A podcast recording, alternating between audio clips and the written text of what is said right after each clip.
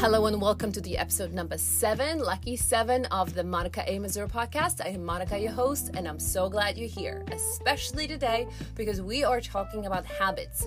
And this is not going to be some boring lecture, but instead I want to give you a solution, something I use to transform any habit that I want to transform. Create a new one where um, it will be aligned to what I want to do, or recreate something that's no longer working for me. Because here's the thing. Your brain does not know the difference between good habit and bad habit. It's just a habit. So it's not that it says to you, the, the habit voice in your head, right? Smoking cigarettes is bad. It's a habit. It's calling on you, whether that be drinking diet soda, whether that be spending unnecessary money, scrolling on social media and checking on your ex, or maybe that's drinking alcohol. It's habit voice, and it doesn't differentiate. Is this, is this good or is this bad? Because here's the thing, all the good things you do, quote unquote good, right? Like exercise or drinking water and going on walks, those are also habits.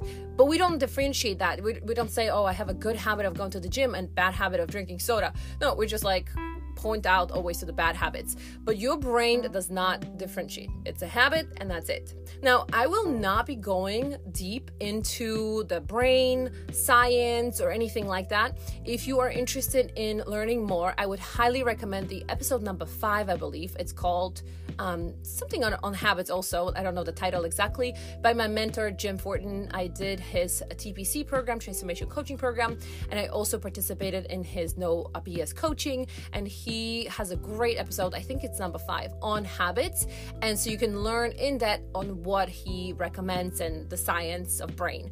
I will tell you what I do and what I share with my clients because it's quick, it's easy, and it really makes a difference.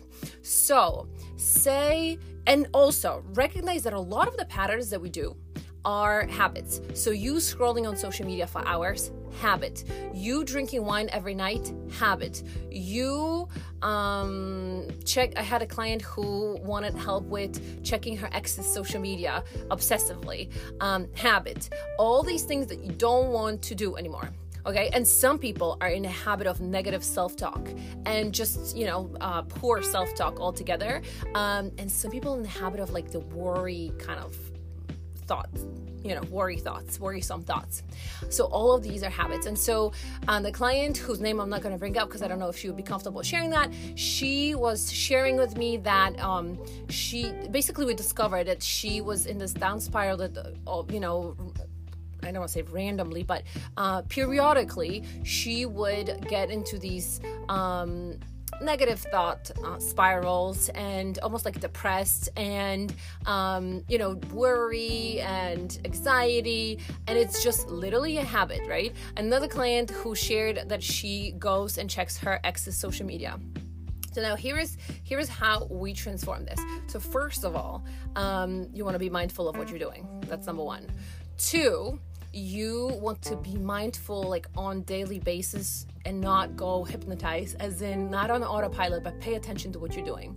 Three, when you catch yourself wanting to grab your phone to do the thing that you shouldn't do, as in check your ex's social media, or um, you know, start negative talk to yourself, or go and get the Diet Pepsi, like in, in your head when you had that voice show up, um, it is absolutely key that you do not engage yourself in the conversation with your habit voice. It sounds crazy, but listen to this. So if your habit voice says, mm, it's three p.m., you should grab your Pepsi now. You should go get your Pepsi. This is the time for Pepsi. And then you're trying to, trying, because you will never be successful with this, you attempting to have your voice of reason or your, you know, your logical brain uh, argue with your habit voice. So you're trying to have a conversation. Well, but you said you wouldn't. Why would you do it? This is not good.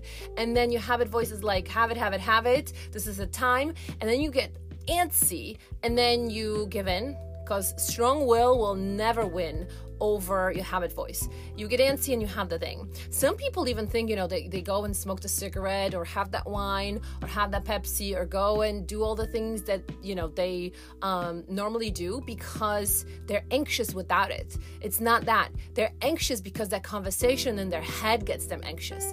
It gets them so worked up that then the release comes in the form of giving in and doing the habit. So it's absolutely key that you do not engage in the conversation with your habit voice.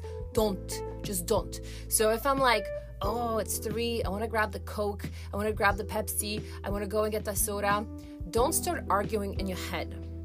The thing I do, and I recommend you do too, I literally say out loud, maybe that's different because I work by myself at home mostly, but I, I would mumble this under your nose when you're first starting because it really makes a difference. I will say to myself, we are not having this conversation right now.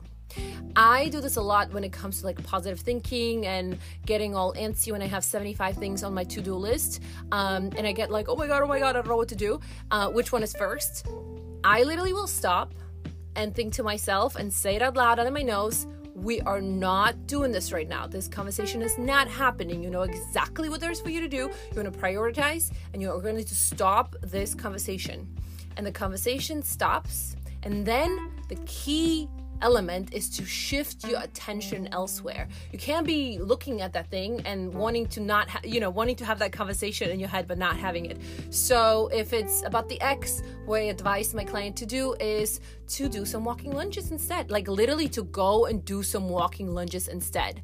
If it is about um, the Coke or Pepsi, go on a walk, do something different. If it's my spiraling down, I have a rule. I go and hug my Benji boy because he's a big cuddle potato. And um, if you haven't heard about my dogs, I think this is episode number three or something like that. The love of my life. So that's the formula.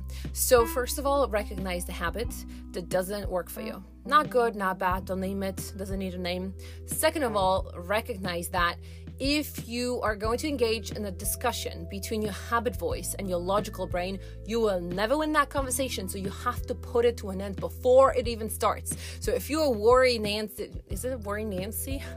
Negative Nancy? If you were a person who worries all the time, you catch yourself in this negative thought process, you gotta stop. And say it out loud to yourself. Even if you're in a public place, just mumble to yourself. I mean, whatever. Pretend you're talking on a phone. We are not having this conversation right now.